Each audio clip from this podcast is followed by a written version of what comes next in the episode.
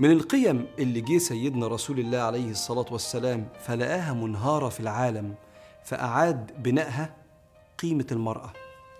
يحكي لنا كتاب تاريخ العالم اللي أصدرته وزارة المعارف المصرية إن سيدنا رسول الله عليه الصلاة والسلام جه والحضارة اليونانية وعلى رأسها سقراط كان بيقول وجود المرأة هو أكثر منشأ للأزمات والانهيارات. وحضارة الفرس كان عندها مبدأ بيقول أن المرأة عبد عند الرجل وإذا قتلها الرجل وهو غضبان لا يعاقبه القانون. أما حضارة الهند فالمرأة جزء من أملاك الرجل قد يخسرها في لعب القمار. وكان اليهود بيعتقدوا نجاسة المرأة حسيا يعني جسمها نجس.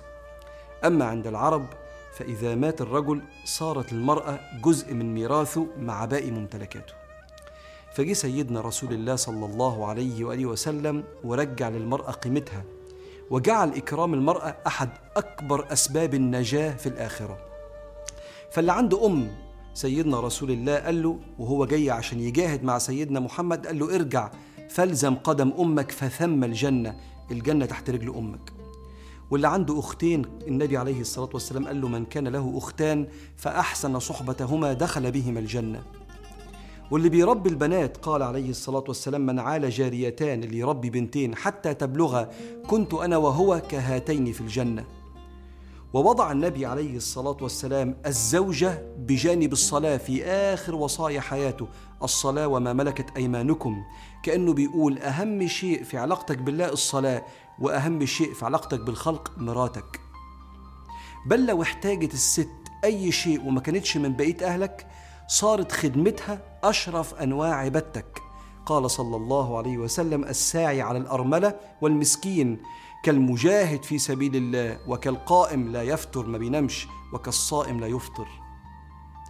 وأوصى ربنا سبحانه وتعالى الرجالة إن هم زي ما بيهتموا بحسنة الآخرة اللي هي الجنة إن هم يدعوا بحسنة الدنيا وهي المرأة الصالحة.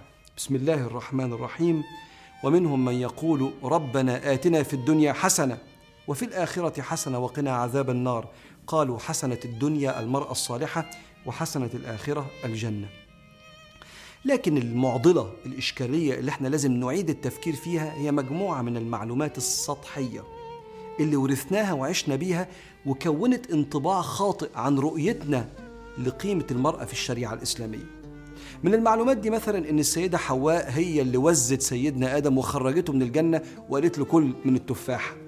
وإحنا الحقيقة ما عندناش ولا آية صريحة ولا سنة صحيحة بتقول كده. بل كلها إسرائيليات وأحاديث موجودة في كتب قديمة لأديان أخرى ضعفها العلماء وحذروا منها.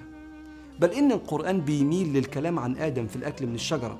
ففي آية بتقول فأكل منها والآية الثانية بتقول وعصى آدم ربه فغوى. وكأن آدم هو الذي أخطأ مش السيدة حواء. والموروث الآخر اللي إحنا ورثناه إن الست بتورث نصف الرجل. وده بيخلي ناس كتير تنظر إن الست ملهاش قيمة في الإسلام. والحقيقة إن دي معلومة ناقصة. علمونا المشايخ في الفقه إن في أكتر من 30 حالة ميراث أكتر من 30 مسألة ميراث. أربعة منهم بس الست بتورث نصف الرجل. و11 حالة ميراث الست بتورث قد الراجل. و14 حالة ميراث الست بتورث أكتر من الراجل. وخمس حالات ميراث الست بتورث واللي زيها من الرجالة مش بيورث أصلا. بس إحنا حفظنا للذكر مثل حظ الأنثيين وعمالين نردد فيها ونضايق بيها مراتاتنا وإخواتنا. وشاء ربنا سبحانه وتعالى إن أول إنسان يسلم على الإطلاق مع سيدنا رسول الله عليه الصلاة والسلام كانت ست السيدة خديجة زوجة النبي. ولما ربنا سبحانه وتعالى حب يضرب مثل للمؤمنين في القرآن قال وضرب الله مثلا للذين آمنوا امرأة امرأة فرعون إذ قالت رب ابن لي عندك بيتا في الجنة ونجني من فرعون وعمله ونجني من القوم الظالمين. طب مثل تاني يا رب ومريم. الله. ومريم ابنة عمران برضو ست ومريم ابنة عمران التي أحصنت فرجها فنفخنا فيها من روحنا وصدقت بكلمات ربها وكتبه وكانت من القانتين. فلو فكرت في صحيح الدين هتلاقي أن المرأة ملكة.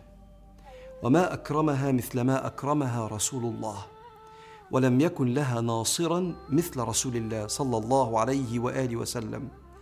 أما الموروثات الخاطئة اللي بنرددها فدي لازم نرجع فيها لقال الله قال رسول الله. اللهم علمنا صحيح الدين واجعلنا لنسائنا يا الله من المكرمين. thank you